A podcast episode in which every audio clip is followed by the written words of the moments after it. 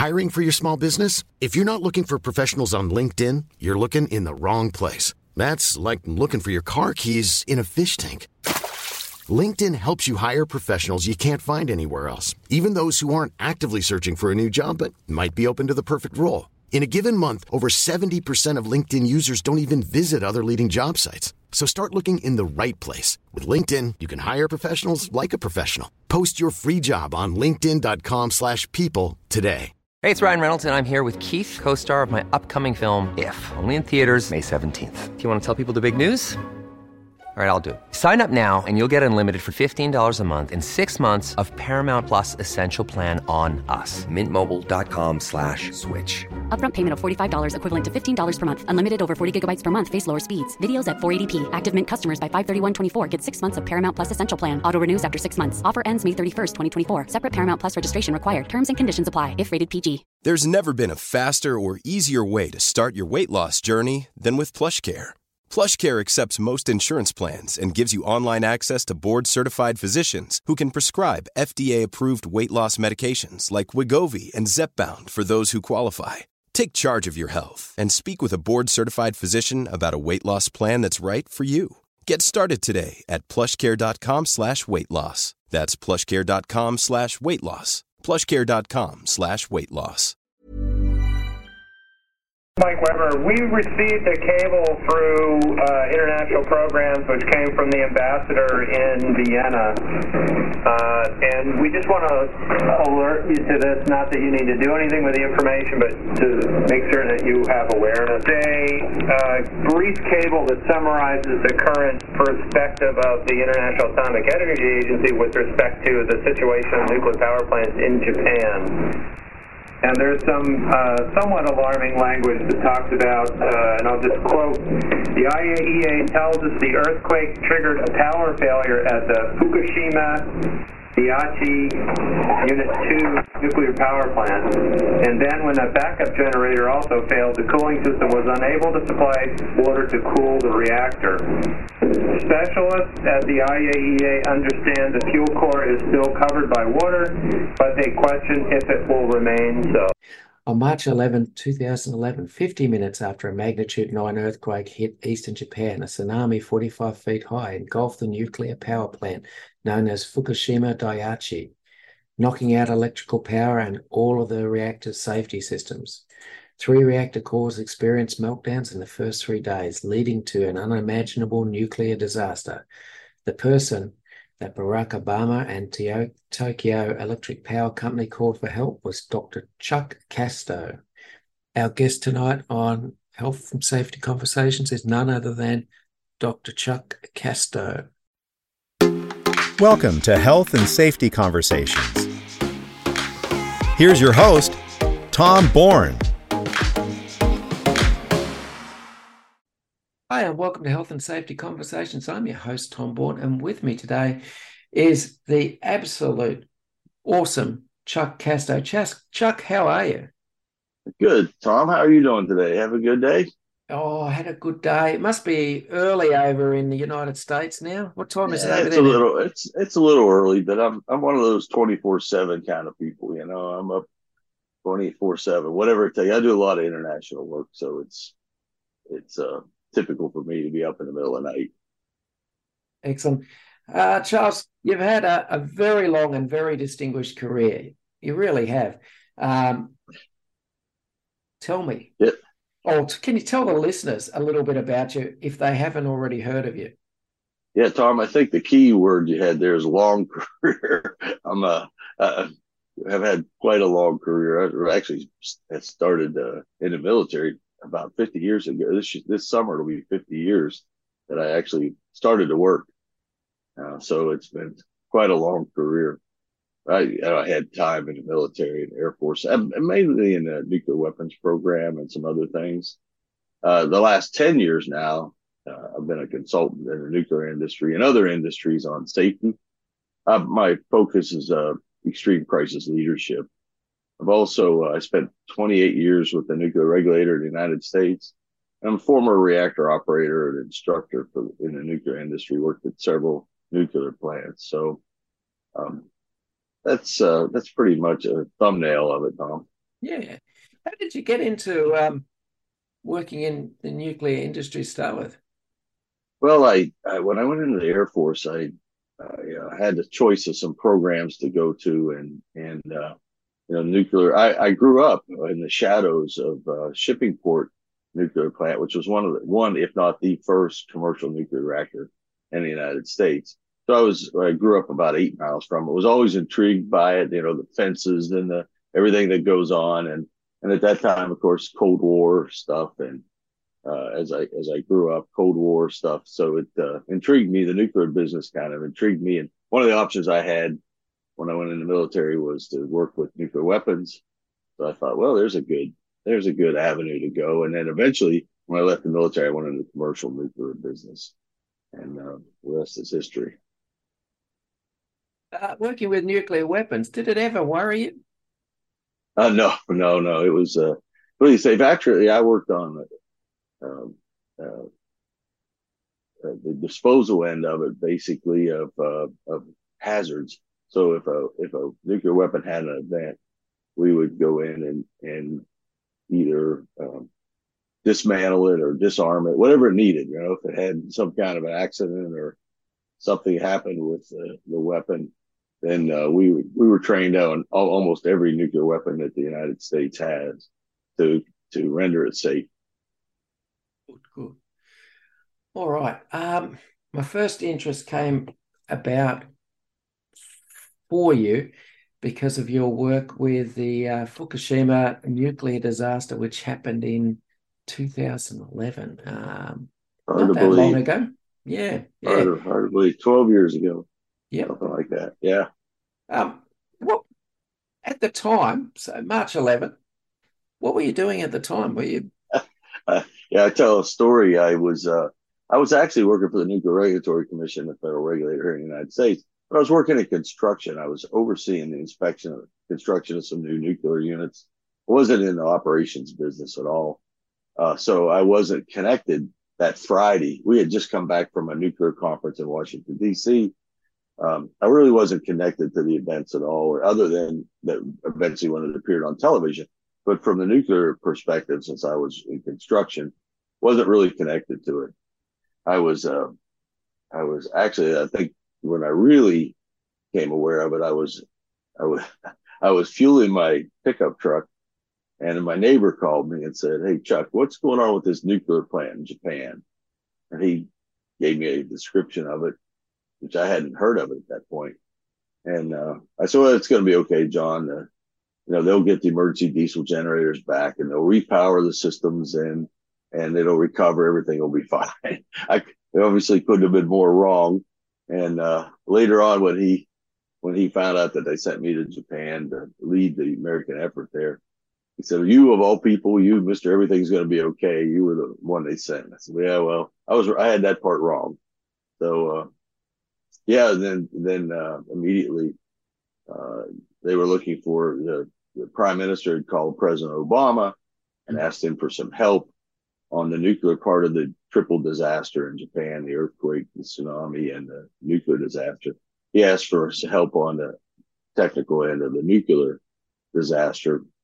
And uh, President Obama called the NRC, Nuclear Regulatory Commission, said, "Hey, we need to we need to help them." They decided to send a team to Japan, and uh, I was chosen to lead that American team, which eventually became um, the, all of the federal government response, uh, leading the, the, whole government response in Japan, which another other agencies that responded, EPA, DOE, all those. So I represented the U.S. government to the Prime Minister's cabinet. Um, stayed there for was assigned there for uh, just about a year um, to uh, help and aid and primarily also give um, advice to the Japanese or to the American ambassador in Japan, John Roos, at the time, uh, who obviously wouldn't have a background in nuclear energy. And um, so I spent a, a, great deal of my time advising uh, Ambassador Roos. Mm. So you're fueling fueling up your pickup. uh, you still think it's it's under control. When did you first start to get an inkling that perhaps the diesel generators weren't coming back, and perhaps we're going to have a situation. Yeah. Well, as I watched it, you know, I could really not see any. I mean, it was hard to see because the, the, video cameras were far away. It was hard to see, but but I didn't hear uh, about a, a, robust response to the event from the Japanese, and and um, I didn't see anything that looked like that they were aggressively uh, trying to recover the plant. So it you know came hours and hours and hours without really hearing anything about a response, um, and not seeing anything. And then of course when Unit One exploded, that told the whole story. When that happened, that was you knew at that point, okay, this is uh this is the worst case scenario here that we're faced with. Yeah, yeah.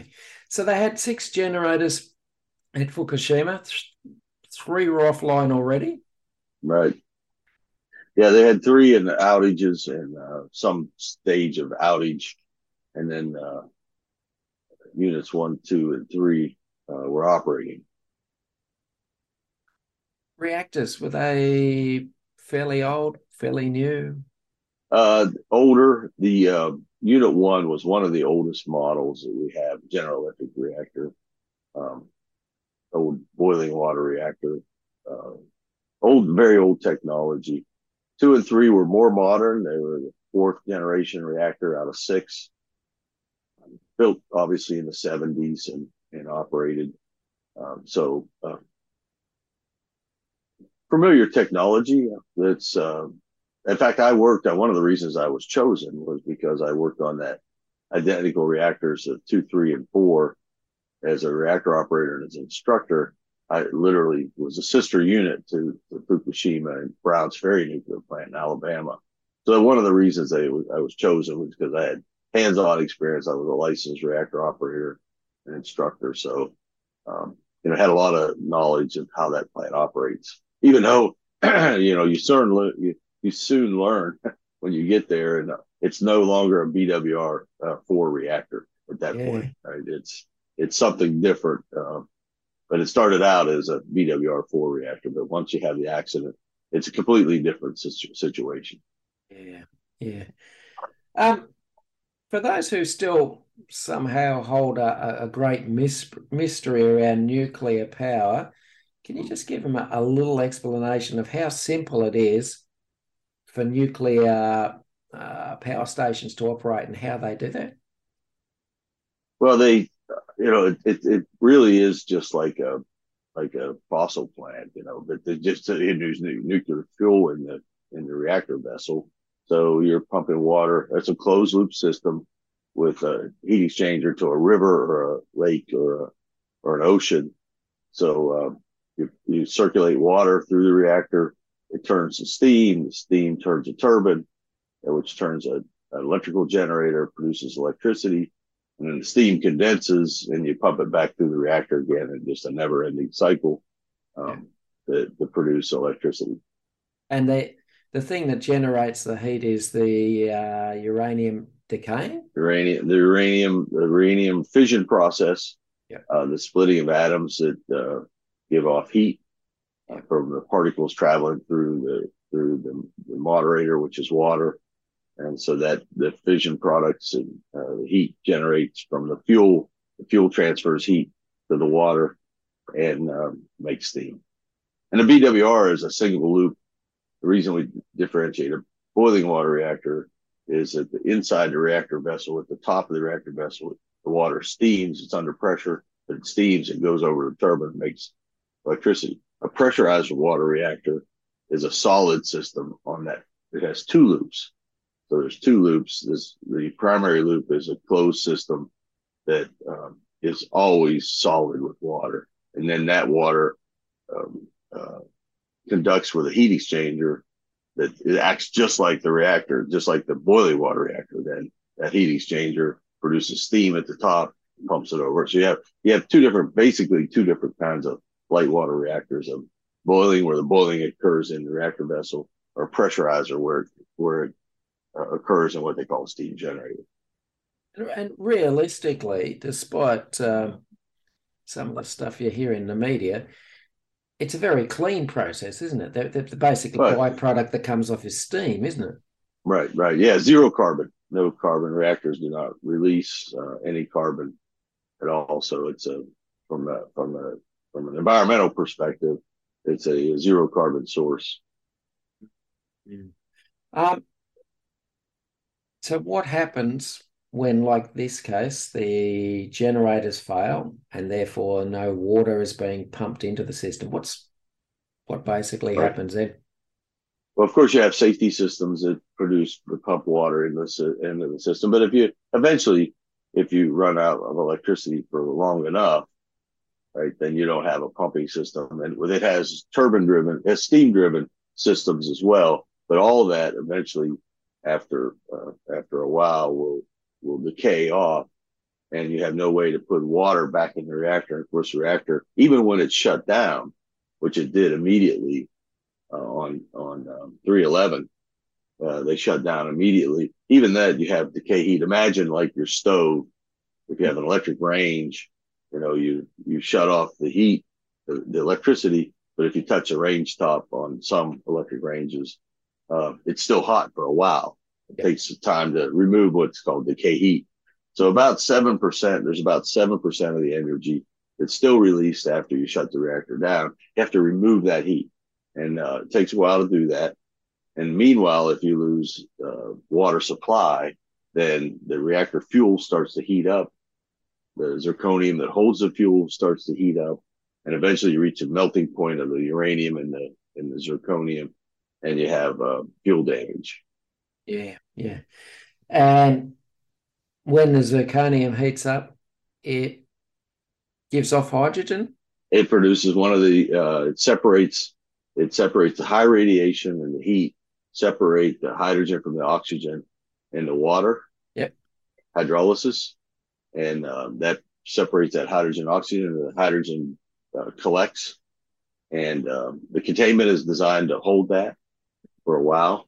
Um, and uh, at some point, um, in this case, that containment pressure continued to build because they were not removing heat, and uh, the hydrogen was released through several mechanisms. Hydrogen was released, and um, and then ignited, and that's where you saw on television the the buildings exploding. First first time ever we uh, captured um, explosion at a nuclear power yeah. plant. Yeah, what I say it's the first web stream nuclear accident. Yeah, uh, yeah, yeah. Even though, even though, as you said, that the cameras were far away, you still got right a bit you of. can understand, right? Six hundred feet in the air, the roof went. So uh, that's quite an explosion. Yeah. All right.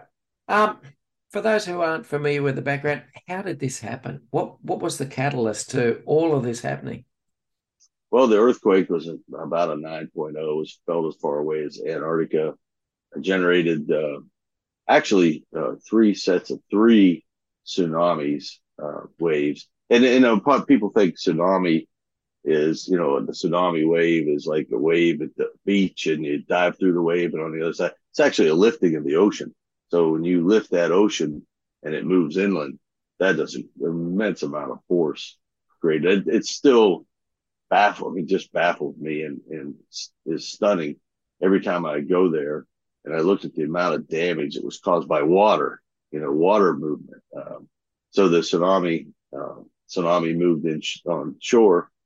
Uh, the plant was not uh, protected enough from that tsunami and it breached the, the seawall that they have there and struck the plant part and flooded the plant primarily and that flooding. Unfortunately, the emergency diesel generators were in the basement of the building. Um, supposed to be watertight, but uh, not, along with the batteries that would power some of the safety systems after the emergency diesel generators were lost. Then you have some electrical batteries. All that was wiped out by the tsunami. So the uh, there was literally uh, very little.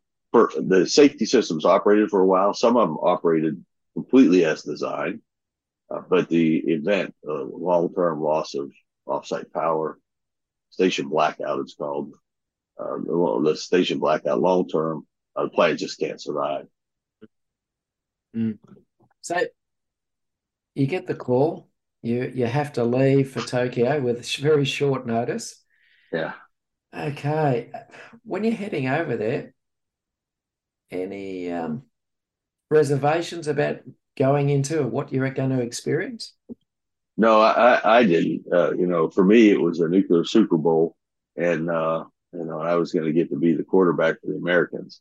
So uh, I was, uh, and you know, I had history. Um, I had lesser events that I'd been involved in, and I was involved in a, a release in a, in a fuel damage event in Hungary, where I responded with the International Atomic Energy Agency to an event that happened in 2005 in Hungary with their spent fuel, their used fuel system, where they released, uh, they caused some damage to spent fuel, released some radioactivity to the environment. Yeah. So I was dispatched then. Uh, so I had that experience plus lesser events involved in our reactors here in the United States. Uh, so didn't have much trepidation about going. Um, you know, obviously I'd never been to Japan before, didn't know the language, didn't know the people, culture, anything. So I had to come up to speed very quickly on that, which fortunately I did.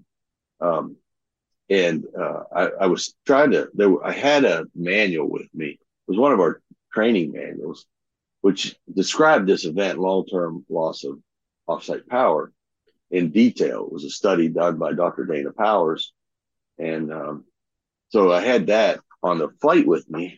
So I'm thinking as I fly over to Japan that I will study this manual, explain the accident to me, and I'll have great, great wisdom. Well, didn't really work out that way. Uh, on the flight over, uh, I had a logo shirt on, and we were obviously it said something, you know, U.S. Nuclear Regulatory Commission.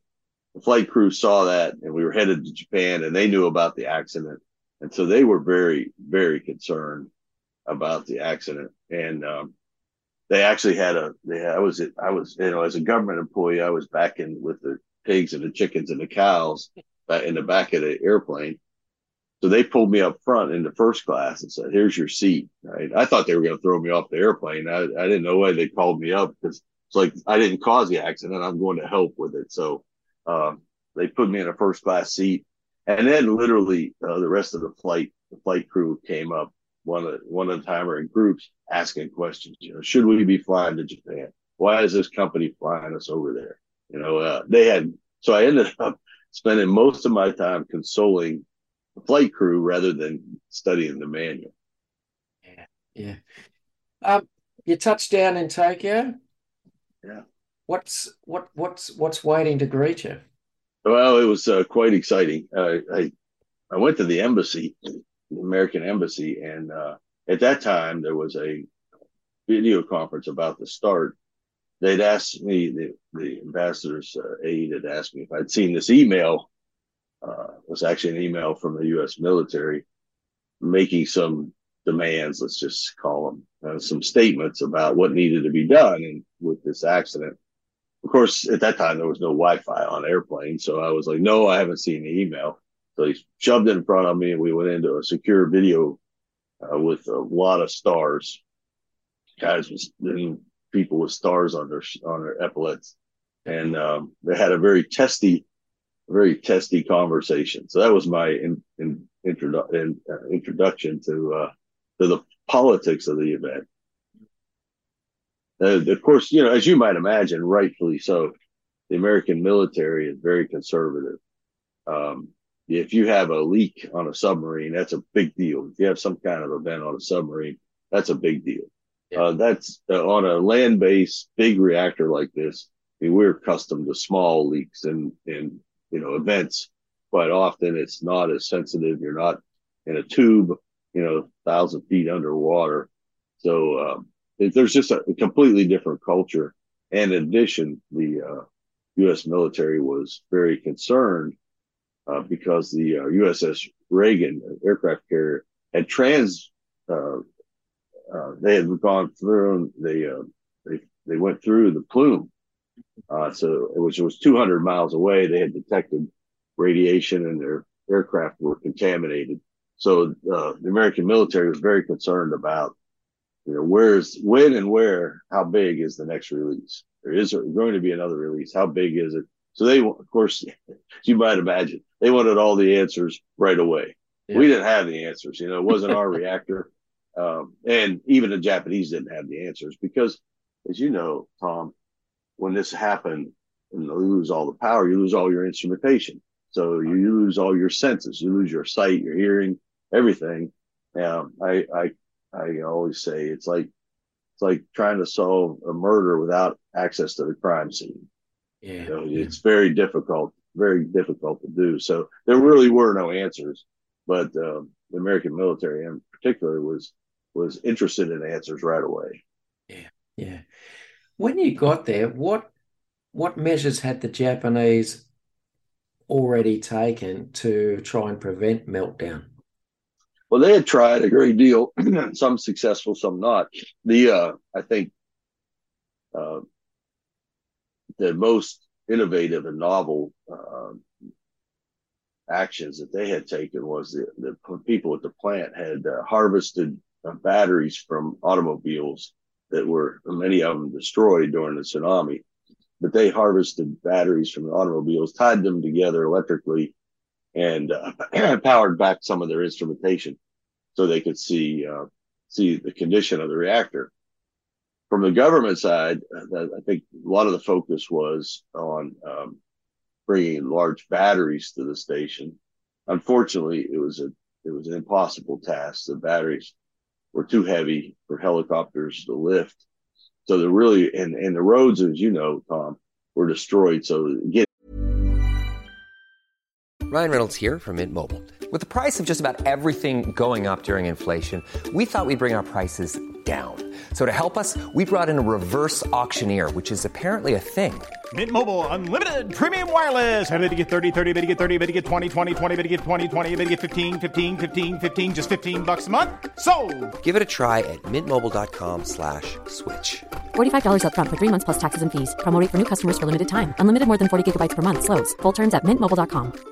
Many of us have those stubborn pounds that seem impossible to lose, no matter how good we eat or how hard we work out. My solution is PlushCare. PlushCare is a leading telehealth provider with doctors who are there for you day and night to partner with you in your weight loss journey. They can prescribe FDA-approved weight loss medications like Wegovy and Zepbound for those who qualify. Plus, they accept most insurance plans. To get started, visit plushcare.com slash weight loss. That's plushcare.com slash weight loss.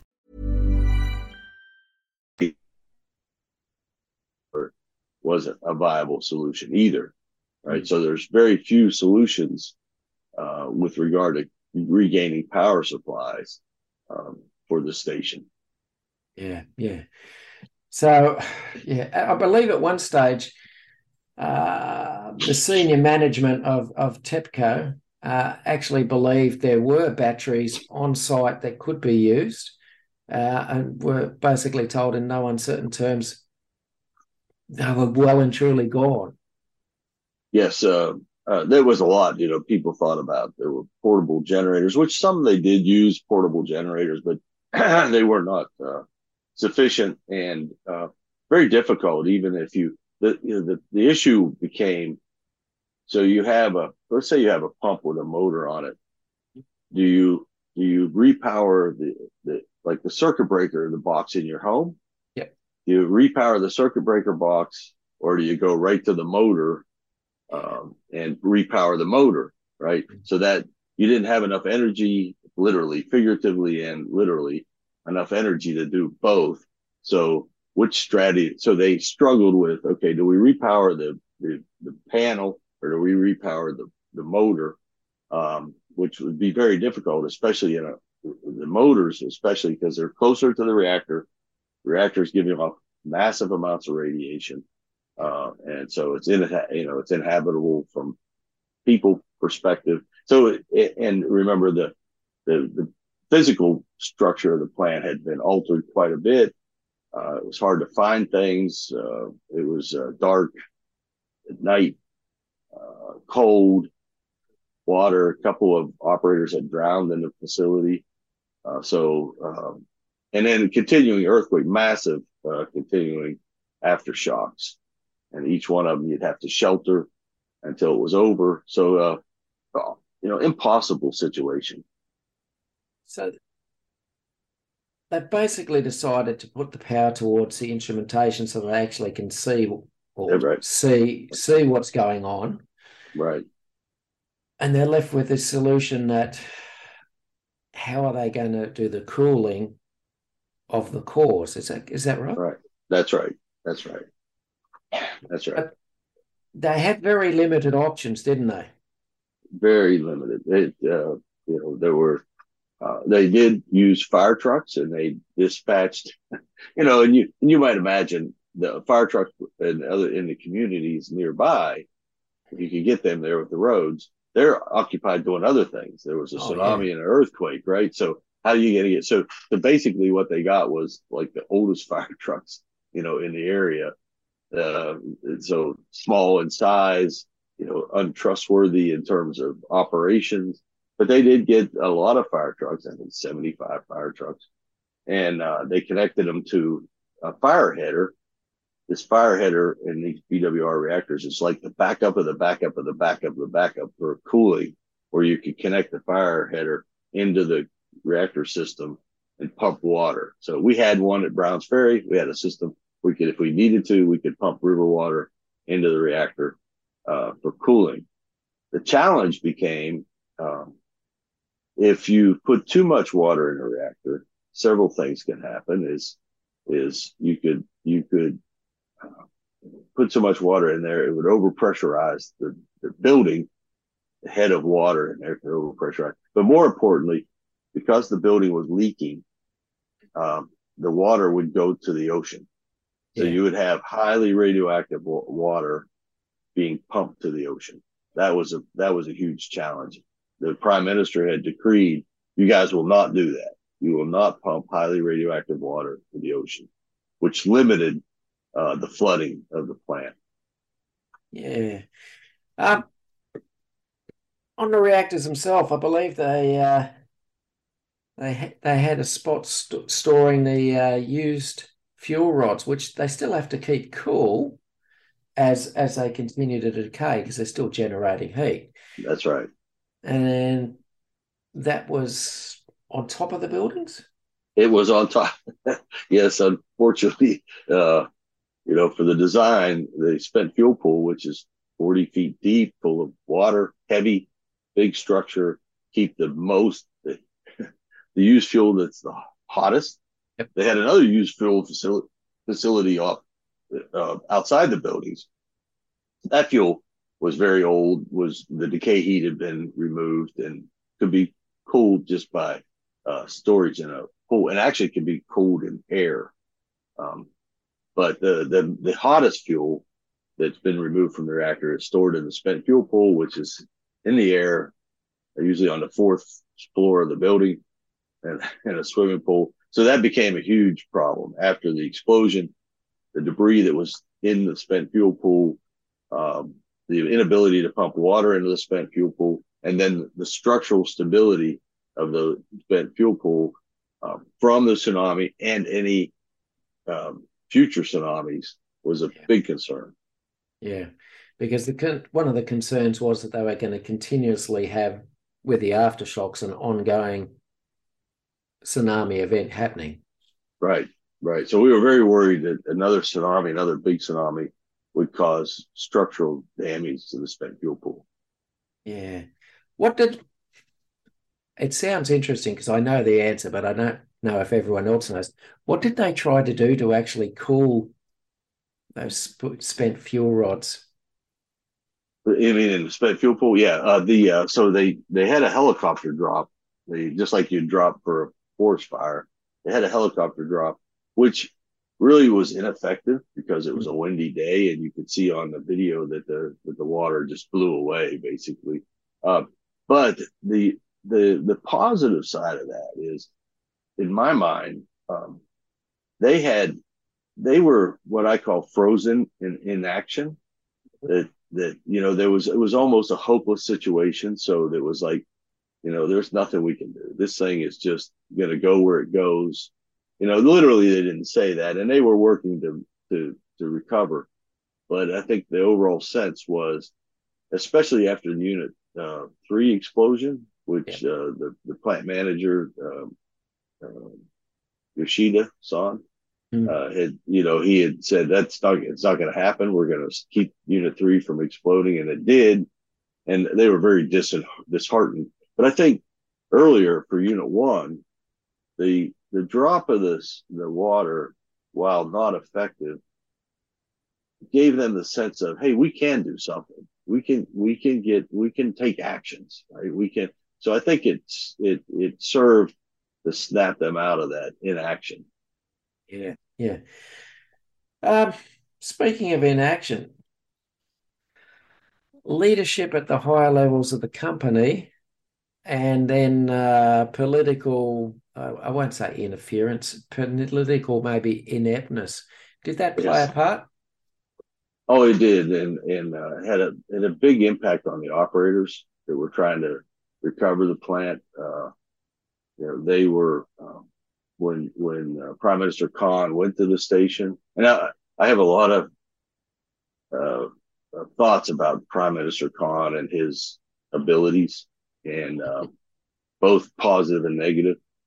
But the, one of the negatives was, uh, you know, he he went to the station in the middle of the event. As you know, your prime minister or your president typically go to an event um, after the initial response, right? Yeah. Whether it's a hurricane, whatever it is. You go after the initial response. He went during the response, uh, and let's just say it was not a positive experience for the station and uh, and the corporation. He had a four-hour meeting uh, with the corporation in Tokyo, and then went to the station.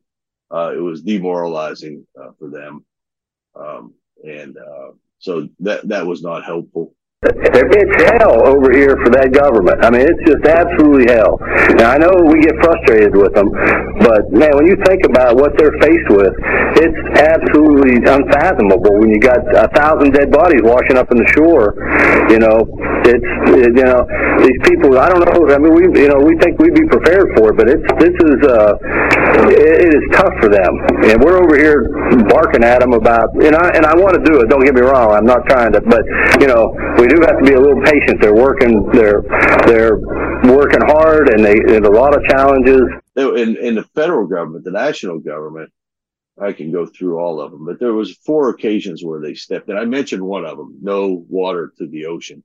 There were four. Uh, there were four times that they stepped in, and my opinion is basically all four times they were wrong. It was mm-hmm. the wrong thing to do. The thing that they ordered was the wrong thing to do. Um, so that that comes from you know, being so detached from the event that, uh, you know, crisis leadership, especially stream crisis leadership, is so complex. Um, you can have, you can be too detached from the event, um, and so not have a good understanding of what's going on and make some bad decisions. And also, if you're too close to the event, uh, one the, the thing that differentiates extreme crisis leadership from any other leadership is mortality, your own mortality. So in an extreme crisis, you're worried about your own mortality. Mortality. So the the fight or flight instinct kicks in, and you have to, as a leader, you have to overcome that uh, to lead through the event. So um, both situations can be bad, being detached, and also uh, the mortality salience of being in the midst of something, as you asked Tom my question about on the flight over, were you worried about coming over, right?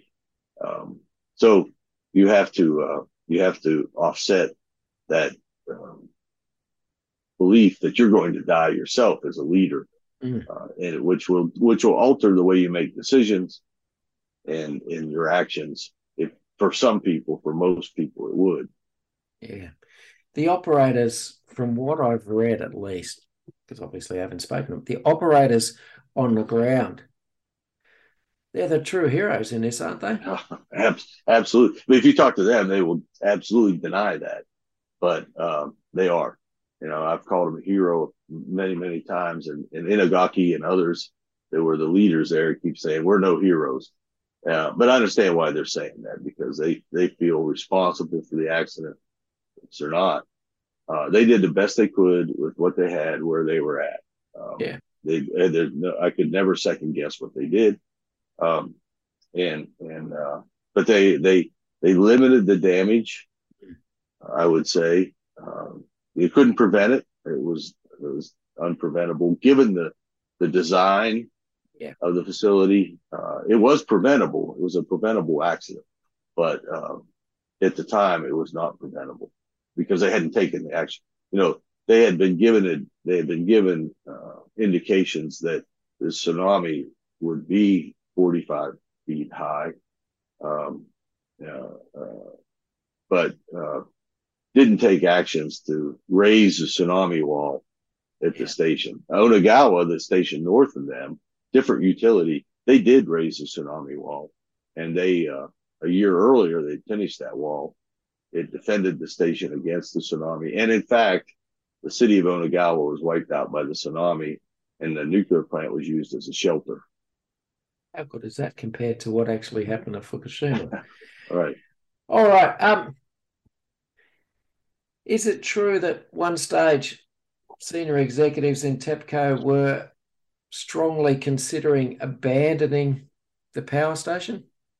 That's you know that's a question that can never be answered because we we, don't know. I mean, there's been a lot of debate about that situation about that um, and interpretation. You know, if you talk, I've talked to Yoshida. He's he's he's since passed, but you know I talked to Yoshida when I was there.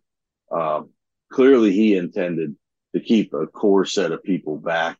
And uh, the un um, what do you call them the unnecessary the uh, the unessential the non-essential is what I'm word I'm looking for.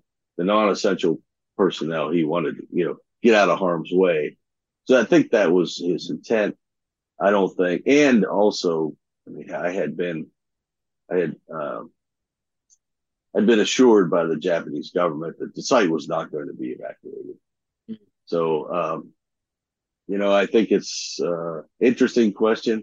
I don't, there was no deliberate decision by TEPCO to say we're we're just going to walk away from this. That that wasn't that never happened. Yeah, yeah. I was going to say it wasn't much of an option because if they did, there was another power plant that would be in a direct radiation path from the release, which that also would then right. uh, melt down. Right. Yeah. Daini, Daini was uh, is really the true story of this. Uh, the other station is really the true story, hit by the same same tsunami. Uh, one of the diesel generators survived, yep, and that helped them greatly. But it's the the Daini story is an amazing story. Yeah, yeah. All right. Um, what was the key point that tipped it back towards at least being well, not being out of control, brought it back yeah. into some sort of realm of control? Yeah, that's a, that's a that's a really good question. You know, when they when they pumped the seawater in, that was the turning point. Um, and once they got seawater flowing into the reactors, then it, it we learned at Three Mile Island uh, from the Three Mile Island accident, almost any amount of water on the fuel, the damaged fuel, will cool it. Uh, it does it it uh, so so if you can get some water in there now there's a minimum that's supposed to go in. Mm-hmm. it has a unfortunate term uh, acronym it's called the murder rate. Uh, it's a minimum the minimum water that needs to go in the in the reactor um, to keep it keep that fuel cool. They were not able to reach that level. They did not reach the minimum level but they did some Mm-hmm. Uh, so uh, the reason they didn't reach the, the, minimum level was because of that issue with releasing water to the ocean. Yeah. So they had to keep they had to keep the water throttled back, uh, and but that that meant that there would be more damage uh, because you kept the water throttled back below the minimum flow rate, but it protected the ocean. And there was some reluctance, at least in the company level, to actually uh, pump seawater in at one stage. Why is that? And the government, and the government, yes, uh, and the government and the company, um, both were hesitant uh, because it, you know, you knew as a as a reactor person, you know, salt water in a reactor that's a that's a death blow to that reactor. So you completely lost that accident. So again, you know, not having the right perspective at corporate and in you know hundreds of meters away, uh, kilometers away in Tokyo, um, you don't have the right perspective. And, you know, so they're thinking that there's, you know, someday we'll recover this, recover this reactor and continue to operate, but seawater would prevent that. Um, that was the wrong picture. Yeah, yeah. It, it, it, someone probably hadn't explained to them that there was two alternatives here. You either do the seawater or we have a complete meltdown. Meltdown, right. That's right. Which eventually happened anyhow. But yeah. Um, All right. Um, how much radiation was released compared to, say, um, Chernobyl? I, I think I've seen numbers like one to ten percent of what was released at Chernobyl. I don't know that for certain, but it actually was not a great deal of radiation released. Uh, of course, uh, you know my old adage is, you know, any if it's measurable, it's bad because people, you know, it doesn't matter that it's below limits. Yeah. Uh, whatever, you know, that doesn't matter. If, if you can measure it and you can talk about it, if people, the public's going to say, I don't want it in my backyard. Yeah, yeah. And that brings me to talk my, one of my other points. I was, I was going to say, it's it's over 10 years since there, but I, I was reading figures from last year at least that there's been less than 40% of the people who left the area actually return. And there's no evidence that the radiation there would actually impact on their health right. more than anywhere else. That that's right. There are other places on Earth that are have much higher radiation levels, background radiation, maybe even Denver, Colorado. I don't know, but for sure. But there are places on Earth that people live that have higher radiation levels than what exists there. If we were to speculate, do you think it would just be the fear factor that's that's playing a part there? I I think you know people moved on. They found new new places to live. It's an agrarian society. Anyhow, the population was declining to begin with because people, you know, it's it's mostly subsistence farming, and uh, you know these. I hate to say this, I apologize to all the younger people out there, but the the kids, you know, these younger people, they're not too not too many of them are interested in. You know, I'm going to go out and farm, you know, for my substance. So, uh, you know, the population was declining anyhow moved on. You know, people moved to cities in general. Um, so, uh, and then the older people, I, I, imagine there was some trepidation by some people to go back, mm-hmm. but I think everybody who wanted to go back could go back. Yeah, yeah. Um, when they did the uh, evacuation around the plant, uh, look, I, what I read is they th- three different evacuation sizes as they did it. Do you think that was adequate and justified at the time? Well, at the time, it was probably it was probably the right thing to do because you didn't know the future. Mm. It wasn't justified for the if, it, if this makes any sense, Tom. Wasn't justified for the dose rates that were existing in those areas. Mm-hmm. They, they, were not um, was not really sufficient to evacuate people. Could have sheltered people, um, but the uncertainty about what was going to happen, you know, was prudent to evacuate people. Yeah, yeah. All right. Um, things have moved on since then, apparently. Um, could you see this happening again, or was it just a unique event where we had uh, earth, massive earthquake, massive tsunami, and then throw in the, the failure of a nuclear power plant? Well, you, as a nuclear safety guy, you have to always imagine something bad can happen. You know, that the one of the, I say the, one of the root causes of the Fukushima event was failure of an imagination. That you didn't imagine it could happen. So if you don't imagine it could happen, you don't prepare for it. So you have to, in, in our business, you have to continue to imagine every day that something bad can happen and you better prepare for it. Right. So whether or not it can or can't happen, we have to assume that it can happen and we have to look for countermeasures and try to improve our system, seek excellence, seek a, a strong safety culture, always on a journey of continuous improvement to prevent, to, to limit the likelihood of it happening, but be prepared for the consequences if it does. Yeah. Yeah. All right. Changing tact.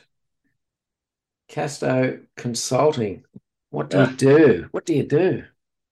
I do a lot. I, I do a, obviously a lot of consulting. I, am on many uh, what are called nuclear safety review boards. So it's an independent board to look at the safety of reactors. I do. I work for a lot of fleets, a lot of reactors around the world. Still work for TEPCO. Um, make that disclosure. I still work for them. Actually working for them in the restart of their Kashiwazaki Kariwa site, which is which is on the west coast of, of Japan we're looking to working hard to restart that BWR reactor. Uh, and um, I do a lot of uh, uh, consulting, a lot of education. I work for Naval Postgraduate School to do some teaching there. Other places I do a lot of lectures um, and a lot of some reviews of events that have occurred. And uh, so I had a lot of irons in the fire. We do, and I have uh, many um, associates that can do almost anything that, uh, you know, in a technical, in an engineering field. We have a lot of people that work with us to, to provide us uh, assets and resources to, to, uh, uh I just did a, uh, uh, some consulting on safety in the North Sea, oil and gas platforms in the North Sea, for an energy company there. So a lot of health and safety work. So excellent. All right, that's um, my advert. That's that's my commercial. Well, absolutely, and and you're available to help anyone who needs you, right? I do. I do. I get calls, and uh, whether it's uh, you know expert witness for testimony for court cases, uh, what whatever it is, and if, and and and typically we have the resources. You know, I have associates um, that that can cover almost any topic, uh, any technical topic that uh, that that people uh, need help with. You've also written a couple of books, Station Blackout, which is uh, about Fukushima, but also you've got a book called Extreme Crisis Leadership. All right. right. Where, where, can we go to get a copy of these? Well, they're they're both on Amazon. Uh, Station Blackout inside the the uh, it's like Fukushima nuclear disaster and recovery, Mm-hmm. Um, that's obviously available on Amazon or any any bookstore. Uh, and then uh, likewise, the the handbook. The second book is actually a handbook uh, for uh, extreme crisis leadership, uh, technical crisis leadership.